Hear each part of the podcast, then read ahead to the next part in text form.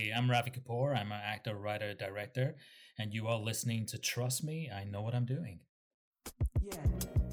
My name is Abhay Dandekar, and I share conversations with talented and interesting individuals linked to the global Indian and South Asian community.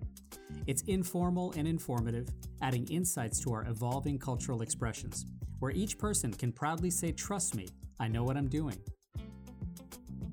Hi, everyone. On this episode of Trust Me, I Know What I'm Doing, we share a conversation with writer, director, and actor Ravi Kapoor. Stay tuned.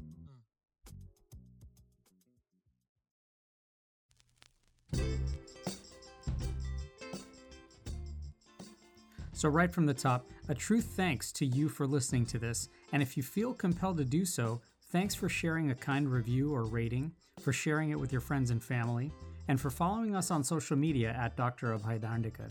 It means a lot, and I'm certainly quite grateful. So true to my calling, I am a real doctor, and I don't play one on T V. And some of us doctors transplant things that we hope will allow for a successful coexistence, and even bring a new home and new life to both the host and the transplanted guest. Now for writer, director, and actor Ravi Kapoor, who was born and raised in Liverpool, England, art and performance were certainly part of his formative years. Ravi trained at the East fifteen School of Acting and worked extensively in the U K before moving to Los Angeles in two thousand one. He was a series regular on Gideon's Crossing and Crossing Jordan and appeared in a number of short films and movies. His first feature as a director was the comedy drama Miss India America, a film he co-wrote with his wife, actor Mira Simhan. And last year, he wrote and directed his second feature, a comedy heist film set in the Little India neighborhood of Artesia, California. Now for me, the film offers a playful and very organic coming-of-age window into Southern California Indian-American life that I've certainly experienced myself. And Ravi's style of storytelling that combines a little Wes Anderson with highlighting those who typically don't have a voice, with the occasional laddu eating contest, is always compelling enough. Four Samosas premiered at Tribeca and was picked up by I F C Films, so you can check it out on most of your favorite streaming options. We caught up for a conversation, which makes sense, I guess, because he's portrayed a shocking number of doctors on T V as an actor. And so I asked him about being a British transplant in L A and whether perhaps he thinks Britishly first, even though he's been here for over twenty-five years. I, you know, I've been here in the Valley for almost twenty-five years now, in Los Angeles and America for twenty-five years. So I I almost feel like I've been here almost as long as I had been in England to some degrees. And uh, I actually feel like I've become a little bit more American than I have English now. I ah. I think my my my viewpoint and my my entire world and my community is here now in, in so many ways. I still have a little bit of, bit of the English accent. And I feel like I can transcend both worlds, mm. but I, I feel a little bit more out of touch with the with the U K side of myself a little bit. Is that? I mean, obviously, there's a time factor there, but are there are there some things that perhaps you miss about being in England or in the U K um, that yeah. you just simply can't duplicate? Yeah, you know, I would say in terms of, you know, I'm in the storytelling business, and I miss a little bit of the focus of the storytelling in the U K, which which tends to be a little bit more targeted on examining social issues, examining yeah. um, the, pol- the the political with a small p in terms of who we are as a culture yeah. in the U K. Here, there's a little bit more of an emphasis on the entertainment side of it, and and, yeah. and I, I I don't mean I don't think it's cut and dry. I think it's just about where the greater weight is put on the on the that style of storytelling.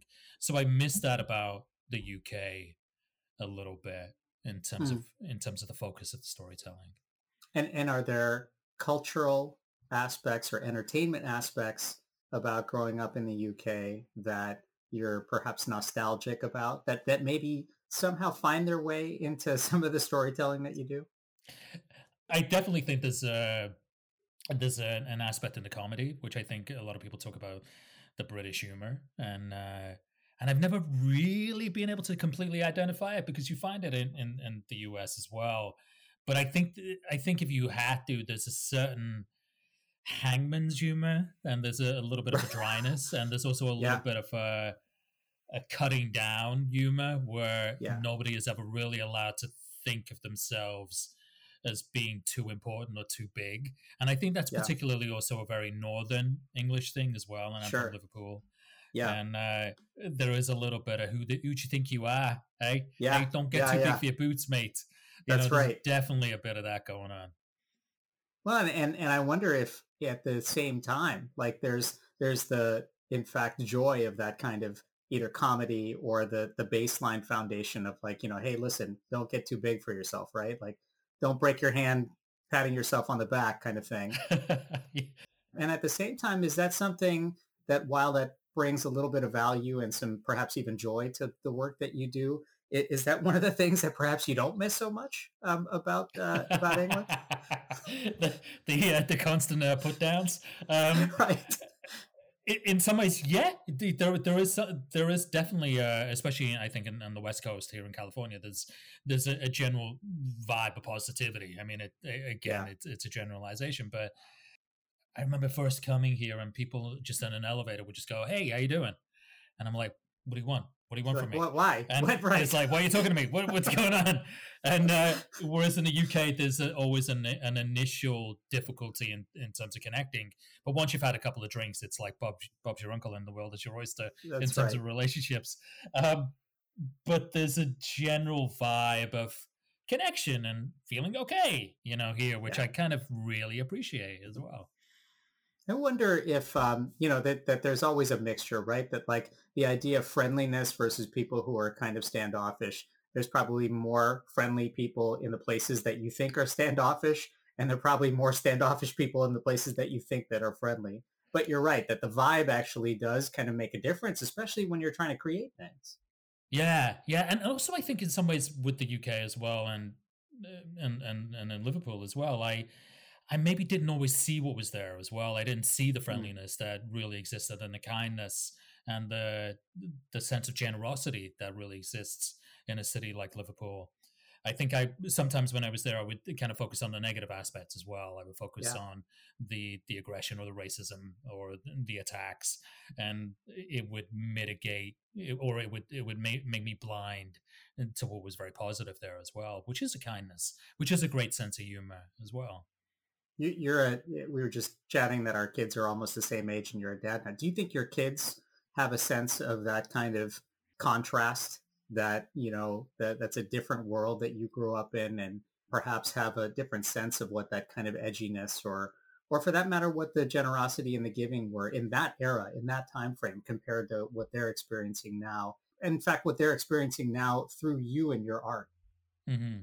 I think it's really interesting. It's like a, I feel like my oldest kid has really uh, somehow picked up on the dry English humor, on the, yeah. the very kind of uh, the the undercutting kind of humor. I don't sure. know where he got yeah. it from, but uh, I, I, maybe he just got it from me, or he picked it up uh, tangentially somehow. But I I do often think in terms of like, oh God, would my kids survive in the U K if they grew up in the U K? Yeah. If you yeah. you transported them back there, because it is a very different atmosphere. It's a it's a very different place, and I. My kids are so Californian in that sense. And right. It's, uh, you know, if the sun isn't shining, then, you know, the world is falling down. Correct. But, you know, um, I imagine that people have resilience in, in different ways, and you throw them into different environments and they adapt and, and they become more versatile.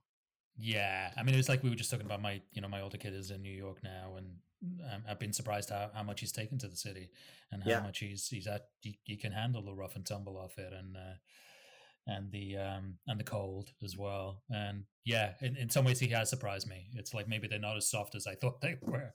And I think that like you hear that from people on the East Coast and West Coast, or people coming from India versus, you know, in California, they're like, oh God, what do you mean you don't hang out with your neighbors, or what do you mean you don't do this? uh and and you know, the culture is always so so different. I was thinking about this because I think the greater Indian diaspora in places like England or Africa, or, you know, the sort of global diaspora are, are just so different when it comes to being South Asian, definitely anywhere outside of the United States, because of a perhaps more mature, more evolved um, sense of community with several more generations as a backdrop. So does storytelling now for you, for these audiences, become different, meaning that, like, you know, the storytelling that you're doing for the Indian American audience would be definitely different for perhaps how you would tell a story for the British Indian audience or the African.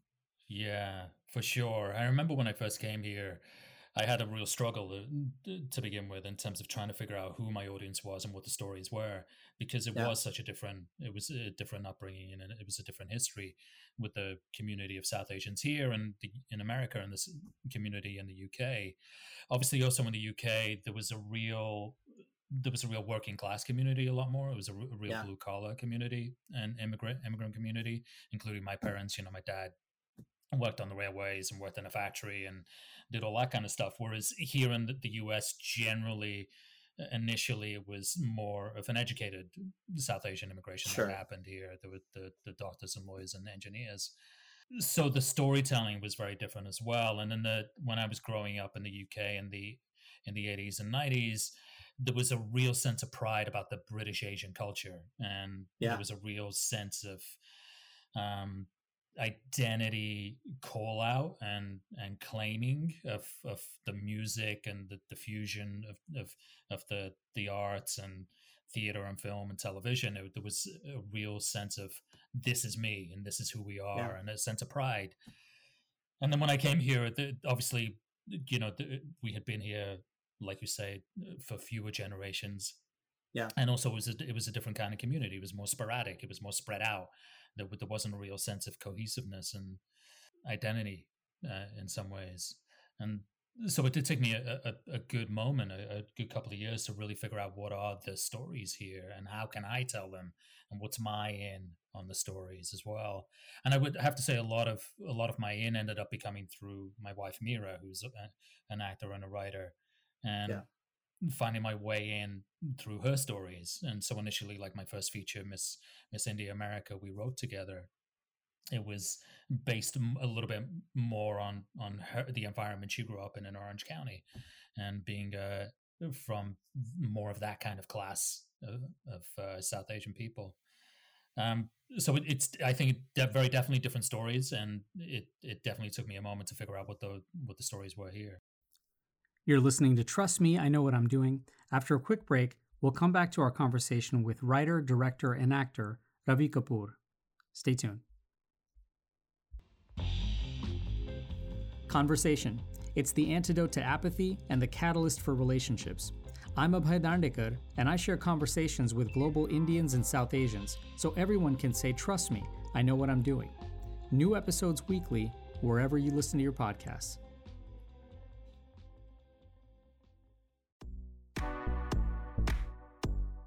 Hello everyone, my name is Tam France and you are listening to Trust Me, I Know What I'm Doing.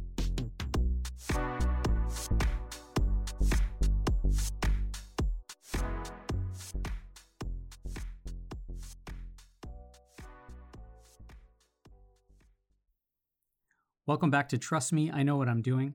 Let's rejoin our conversation now with Ravi Kapoor.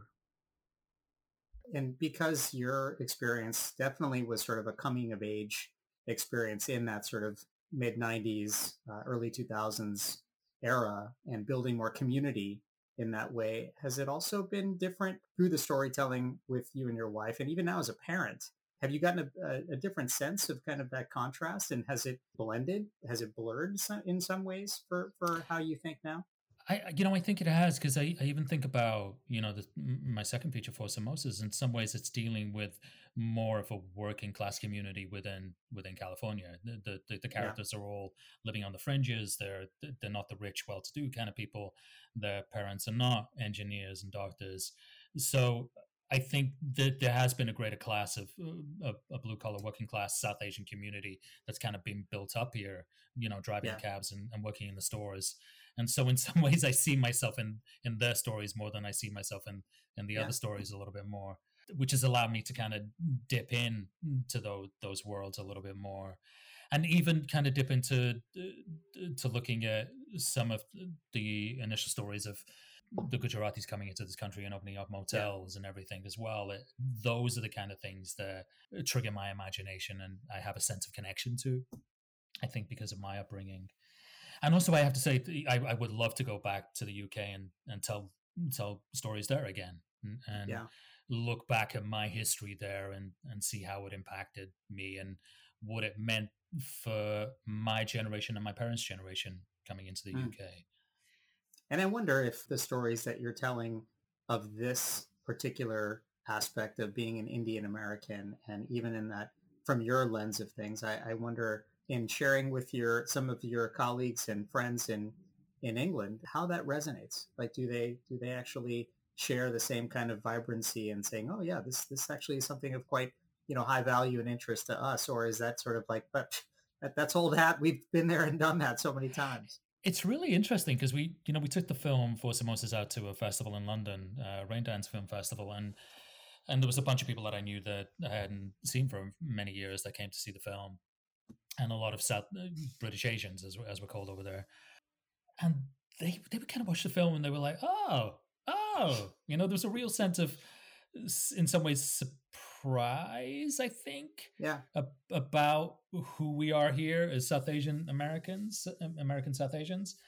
Yeah, getting my terminologies all messed up. Um, yeah. I think it's, I don't know if there was a sense of, so much a sense of connection and going, yeah, I recognize that. It was almost yeah. like, oh, you guys are a little different, aren't you? You're a little different from us. There's a little bit of a different vibe about who you are and what you are.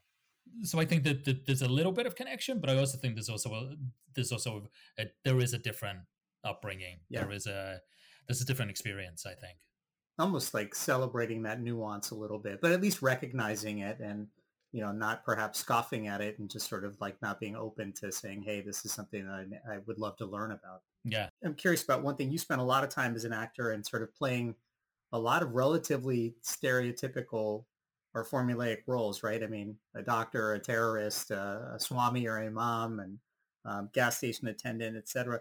As you reflect back uh, on all those roles, but now thinking, given where, you know, Hollywood and Indian America or South Asian America are right now, what are some of your thoughts and, and reflections on on how that evolution has happened? Yeah, you know, I have played a lot of doctors. Um, yes. yeah, I played a, a lot of doctors. They should just give me a degree and get it over with now. That's right. Yeah, or whatever. Uh, I should, an M D, sorry, and I should just go out there and practice. Um, it's, in some ways, I think it, you see it in every kind of immigrant community, and you see it in, in every country as well. There are, it, there's a, there's a journey that needs to be taken by certain people that need to lay the groundwork, and that yeah. they ju- it, just because of where the culture is at. And the, before my generation of actors that were here, there were other South Asian actors that were there before me as well. Sure. And you have to honor that to some degrees in terms of what they had to go through because of where the culture was at, and was way more limited and narrow than, than yeah. what we had.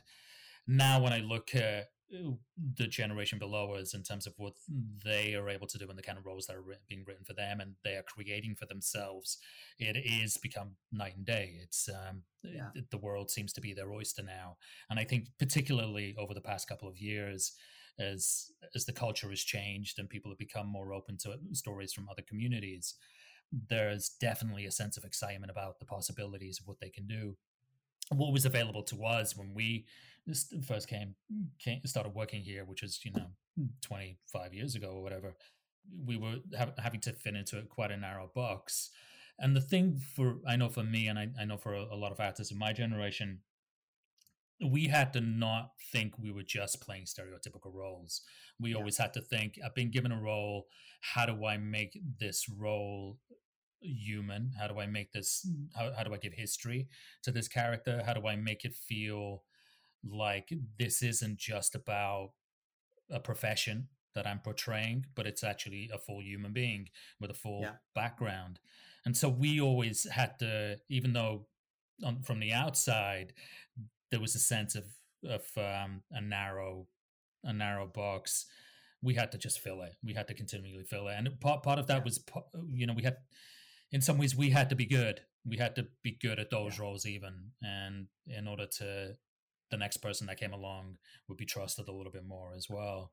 And it, and we didn't do it necessarily for the future generations. We were doing it sure. for ourselves, for survival. But it, for that survival, we had to we had to be as good as we possibly could, and we had to. make these characters as deep as we could as well. Yeah. And it still exists. I'm still playing a shit ton of doctors. It's like, don't get me wrong. It's like, um, yeah, that, that part maybe won't, won't end so fast. Right. I, I know. I mean, I hope it does. But again, if I play a doctor though, you, I'm, you, I'm going to know who my doctor is and where he's coming from and what he's feeling and, and, and what his history is.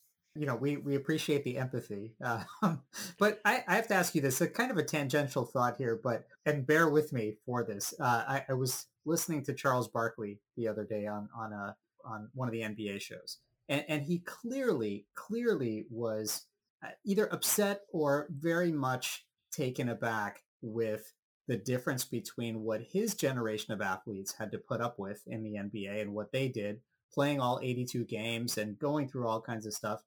And today's N B A athlete who is doing load management and taking nights off and not necessarily playing every game and that kind of thing, you know, so, it, and that exists in every profession. I mean, doctors of my generation, oh, we worked eighty hours and climbed uphill, like, you know, um, both ways to work and that kind of uh-huh. thing versus people, people today.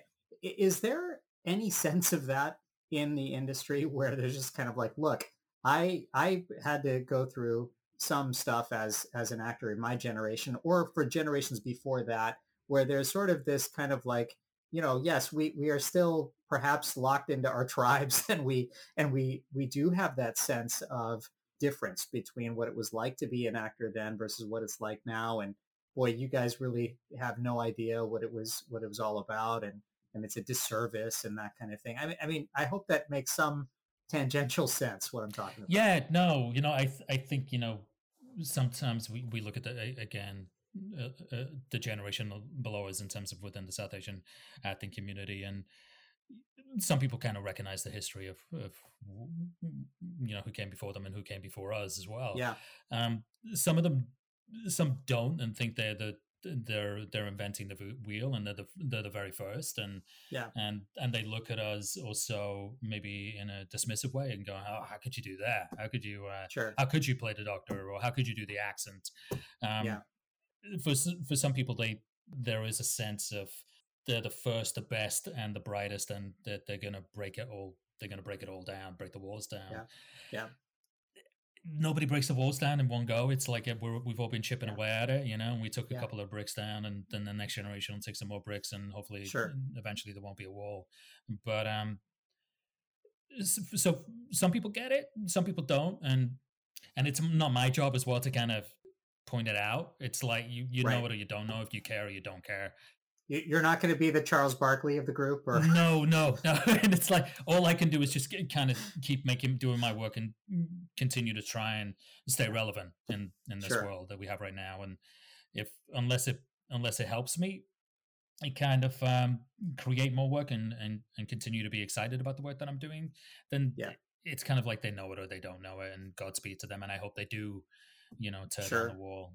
You, you made Miss India America about eight years ago, and I'm curious for you, what was that transition like, um, going from acting to directing? You know, I've always been writing and, and directing as well. I, I wrote and directed plays in the U K. That was so when I, when I actually came to the U S, I actually thought I was going to be a writer. But again, through this whole thing of not really knowing what my stories were here, I ended up going back into acting. And then I made the transition in terms of directing and writing f- for film. For the I was on a T V show as a series regular called Crossing Jordan for six years, and I started shadowing on that show yeah. in the penultimate season, and then they gave me an episode to direct in, in the final season, and so that in, in some ways became my my film school education, was being yeah. on that show constantly on set every day, and then shadowing these directors and and working the process from the very beginning to the very end. And I kind of came away going, oh, I I, I want to continue this, and I, and this is fantastic, but I want to really figure out what my own stories are. And so I went away and started doing shorts, and I wrote and directed yeah. a couple of shorts that did well at festivals, and then eventually got to Miss India America. And and I always feel that writing and directing aspect for me, having done it in, in the theater as well, I've always loved that. I've always kind of felt like it's used the, the most part of me. I think it's it demands so much more of your imagination or, or, sure. or my imagination. and of your skill sets, just as a as, as a person that's dealing with other human beings on, in the in the creative community that you have. So it's um, I definitely feel a greater sense of reward in terms of personally and fulfillment yeah. with the writing and directing. It's something that I'm I'm passionate about and excited about doing, and wanted to con- to continue doing that. When you made that film and made that transition, then, and bringing a sort of different gratification, a different joy, how was that perhaps related to, or for that matter, how did it prepare you in that sort of arc to then go on and make Four Samosas? It was interesting with Miss India America because, you, like you said, we I think we shot her about eight years ago, and it got released about seven years ago, six, seven years ago. And I feel in some ways we were a little bit ahead of our time to some degree. As if we were making a, a South Asian feature, which was female forward in, in many ways as well. Our, all our main characters were, were female. It wasn't about identity. It, it wasn't about am I Indian, am I American? We kind of decided to move on from that and just make an authentic story yeah. about the, the, this girl growing up in Orange County and dealing with, with this this issue, this coming of age issue she had, and trying to grow as a human being.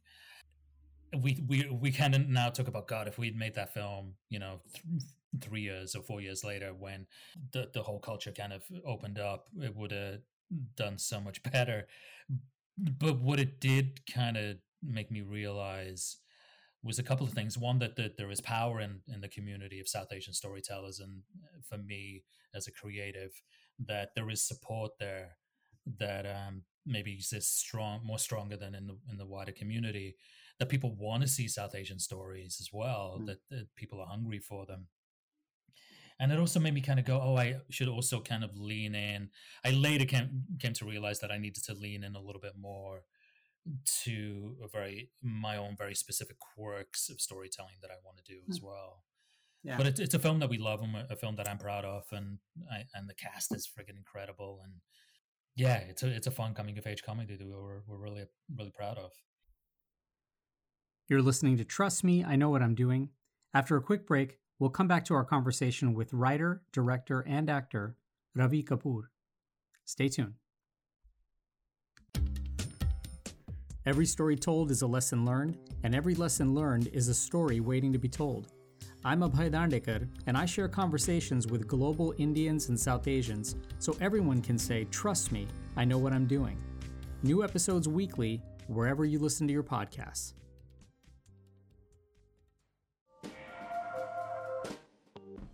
Hi, my name is Priya Arora, and I'm an editor, writer, critic, and activist.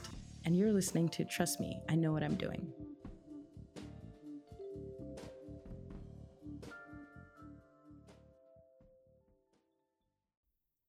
Hey there, and welcome back to Trust Me, I Know What I'm Doing. I'm Abhay Dandekar, and let's rejoin our conversation now with Ravi Kapoor. Did the realization that allowing for some of your quirks, and to some degree sort of like having the licensure and the agency to let those quirks blossom a little bit, was that necessary in being able to now say that, hey, you know, especially for Four Samosas and the process, you know, in writing and, and directing that one? Do you feel that those those quirks were able to now come out? Yeah, and, and and in some ways it was about me going back to my short films that I'd done before Miss India America. It was kind yeah. of returning to to those that that style of storytelling that I I kind of had a, a strong sense of enjoyment, and it it was about that process as well of between Miss India America and doing the second film. I've been trying to get a bit bigger budget movie off the ground, or a couple of them, yeah. and they almost happened. They didn't happen. And a, a large chunk of time passed that by, by that point, and it would it had led to uh, led me to a point of kind of frustration of going, what's going on? Why am I not making? Right. Why am I not making more? Why haven't I done anything for a while? And how do I how do I make something and make something that I, I maybe it's just about making something that I really want to see, and really. Really kind of pushing into that. And I, I, you know, in some ways the mantra that kind of came up in my head was about just making the film for myself and for nobody else, yeah. not imagining a, an audience out there to watch it. And maybe a couple of other people would really like it. And if that's so, that's great. And, uh, yeah. and it's, it's interesting when you do that, that you begin to see that there's a tribe out there that you never knew existed for you, that yeah. there's a, a group of people with, with like-minded sensibilities that might want to come along for the journey as well. So I think it, it, the the frustration of the, of those six years of not making anything and trying to make, and, and also tr- those six years of trying to make something that I thought other people would like, as opposed to trying to make something that I would really like, was the, a big transition for me. Did did that idea and concept and confidence in making a film that's really about you and what you like, and even the frustration of that time gap and the, some of the efforts and the challenges that you were overcoming in that time gap, did that did that help you pitch a film like Four Samosas, which is an Indian American playful heist film, uh, to investors and distributors? How, how did that kind of, in some ways, fuel or accelerate the journey, especially when you were trying to pitch this film? Yeah. It is interesting because I think it does come across. I think your passion for anything that you you want to do and you want to create always does come across. And so, especially when you're pitching a film to, and you know, we had, had it was all private equity investment, so we were going to people and saying, "Hey, give me give me some of your hard-earned dollars, and and yeah. we want to make this we want to make this feature, and this is why we feel like we should do it." That in some ways you can hide, and you have to your. your truth will, will come out because people will question it, and right. they'll, they will look you in yeah. the eye and go, really? You really want to make this film? You really believe it's going to do okay? And, and while we never know if it's going to do okay, all we can say is, I really feel like this is a movie that I can bring my heart to, and I can, and I think I, I know I'm going to enjoy it, and I'm hopeful that other people are going to enjoy it too. But I think definitely the desire to make something very specific was very strong in me. I mean, and, and that's that's sort of a compelling contrast, though, right? Making a movie that you really feel proud of, that is, your heart is in the art, and that you made for yourself, but at the same time, you have to be mindful of perhaps what investors and, and equity is out there is going to also kind of align and and build allyship with that. Is there a significant tension there that is sort of always going to be at odds with each other? I think there is a dance that you have to dance when you're yeah. when you're when you're pitching things and you're looking for to bring people along with you on a journey. You have your your deeper desires, and then you also, then you have to figure out what how does it align with other people's desires. And obviously, yeah. for an investor, the, the reason why they they might invest in a movie is, it might be because they, they, they want to see the story told, and they want to see more South yeah. Asian stories, or they may, may want to make some money back. Um, yeah. And so you have to figure out how, to, how does your desire align with their desire? And so it's not like we, we go in, into making a film and saying that we expect it to fail. And, you know, we go, we, we go into it going, we, we really hope this hits a zeitgeist, you know, and, yeah. and, and gets us somewhere, but we're not going to do it by, by trying to preempt what we think everybody is going to want to watch, because I just don't think you you can. I think that, you know, our, our field is littered with an attempt to pre-game what we think is going to be successful. Sure. And and when you do that, you're as, as likely to succeed and fail as if you made something that you just really believed in. Let me ask you this. Have you ever been in a laddu eating contest? And, and And for that matter, have you ever been in a laddu eating contest with an investor? no, no, you... Maybe that should just be the pitch. uh, that's great. Yeah, I'll tell you. Yeah, that would be a great pitch. If I can eat more laddus than you, then you have to give me. then you, you have to give me your money. You have to invest. Right. Oh God, I think I would probably lose that one though, Abhay. Yeah, I'm not. I'm not sure. As a as a physician, I may not recommend that, but it would certainly be a lot of fun. There's a lot of ghee in those laddus, right? There you go. You know, you've got this great, almost whimsical ode to Artesia Boulevard and and Indian America, especially in Southern California. But that there are definitely some undertones and themes of, like you said, sort of like this is a working class set of characters. There's definitely some themes of wealth distribution and class and equity. Um, even within the movie, uh, you know, are there are there some important? W- was that important for you to make sure that that was part of the movie, um, or was that just sort of a natural by- byproduct of your own storytelling? I think it was just a natural byproduct. I wasn't looking to make any big political kind of commentary. Yeah. Um, with it, I think my my natural tendency is to identify with the outsiders and with the the people on on the edges and the fringes, and just find them just generally more interesting. And I'm fascinated to know how do we how do we turn how do we turn the, the people who are who don't have a nat don't have a, a given sense of power, how do we make them the kings and queens of our stories? Mm. How do we make them the heroes and the heroines of our stories? How do we make the, the the man on the street who's in a wheelchair making his journey to the to the local store for his pint of milk? How do we make that journey epic? His his yeah. journey, an epic journey, and and recognize the heroism in that as well. So that's my natural tendency to look at those characters and want to know how do how do I elevate them. And so I think that just happened very naturally. Almost a you know a great amplification. But that just sort of inherently is woven into the film, perhaps instead of being completely intentional. Yeah, for sure, for sure. And it, if if if some if people gain something from that, yeah, or a sense of uh, empathy and for for somebody who they don't know normally in society or don't kind of connect with, then then great, yeah. That's fantastic. I, I read a piece where you were quoted as saying that the very act of expression through art can give a sense of value. At this stage in your career, now as a director and a writer and an actor, are, are you finding even more joy that sparks and speaks to the content and the nuance and the quality of that act that therefore brings even more value to the work that you're doing and, and your sort of ongoing aspirations? Yeah, I mean, it's really interesting. It's, um, you know, as an artist, we, we, we have this desire to express ourselves, but also we, we live in this world and we need to make money as well. We need to make a living as well. So yeah. We're always trying to figure out how do we, how do we find that balance? Um, but I do recognize the value that the art gives me on an intrinsic level of, of just my sense of sense of self-worth. And yeah. I think that even people who are not professional storytellers or art, artists or musicians, but who do engage with an art form in one way or another, either as somebody who's deeply loves to go watch something or or plays an instrument just for ten minutes a day on a, as a way of as a way of connecting with something.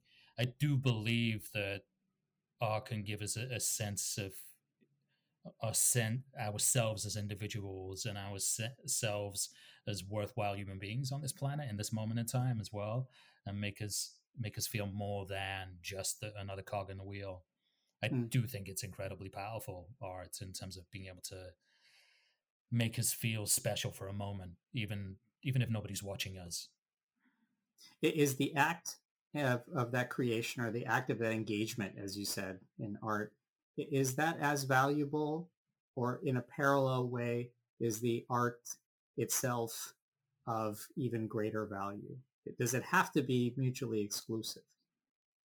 Uh, yeah, I think so. If you can then share that art and, and other people connect to it as well, then then yeah, that in some ways you're you're not you you yes you're commodifying that that piece of art by putting it out there, but you're also often you're not commodifying it because you don't get any money for it, but you are, right. you, what you're then doing is creating community with that art as well, which is the, yeah. the other byproduct of, of creating art is that yeah. I think we do most of the things that we do in order to connect with other human beings and, and therefore to create community in one, one form or another. So then when we take that art out there, we are, we're intrinsically saying, hey, this is me. I exist. This is who I am. And uh, see me. And we're, I think we were all just saying, right. see me. And then I yeah. see you and you see me. And this is one way of doing it. And right. art isn't the only way of, of saying, hey, see me. You know, it's like you're yeah. a pediatrician and you're you're saying, see me and see my value and see what I can see what I can contribute as well to sure. this world. So th- th- there are many forms and ways of doing yeah. it. But I, I think art is obviously an incredibly powerful way to do that. well, we're appreciative of it. We hope that the community continues to help celebrate it and that it brings great joy and value to, to you and yours. Ravi, thanks so much for joining us. What, what a terrific treat to chat with you, and I hope we can do it again soon. Oh, that would be amazing. Thank you, Abhay, and I appreciate you having me on. Thanks so much, Ravi. You know, in the end, let's just make it simple for everyone. We really do need each other, and we really don't need guns. And with more guns, pretty soon we won't have each other. Till next time, I'm Abhay Dandekar.